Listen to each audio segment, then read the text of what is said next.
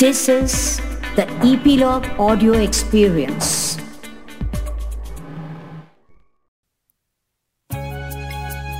एक था बालक, बड़ा नटखट और थोड़ा गुस्सैल। इतना कि माँ परेशान से कह उठती। एक बेटे के लिए शिवजी से प्रार्थना की और उन्होंने अपने एक राक्षस को मेरे लिए भेज दिया। किसे पता था कि बचपन के इन मासूम शरारतों के बीच सही पालन पोषण और सच्चे गुरु के मार्गदर्शन में यह बालक भारतीय इतिहास के एक आदर्श संत स्वामी विवेकानंद होंगे। किसी भी देश के लिए उसकी युवा पीढ़ी, यूथ, उस देश की बैकबोन होती है। उनका मोटिवेटेड रहना, उनकी मानसिकता का स्ट्रॉन्ग और पॉजिटिव रहना बहुत आवश्यक है। इसके लिए ज़रूरी है उनके सही आदर्श हों, सही रोल मॉडल्स हों।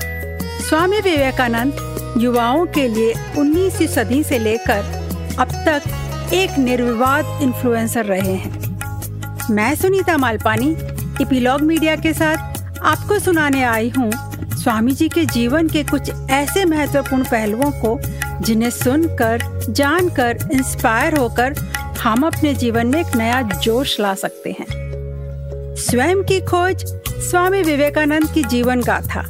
हमारी ऐसी ही एक कोशिश है आज की युवा पीढ़ी को स्वामी जी के जीवन से परिचित करवाने की, जिसे आप सुन रहे हैं इपीलॉग मीडिया वेबसाइट और आपके फेवरेट पॉडकास्ट स्टेशन पर।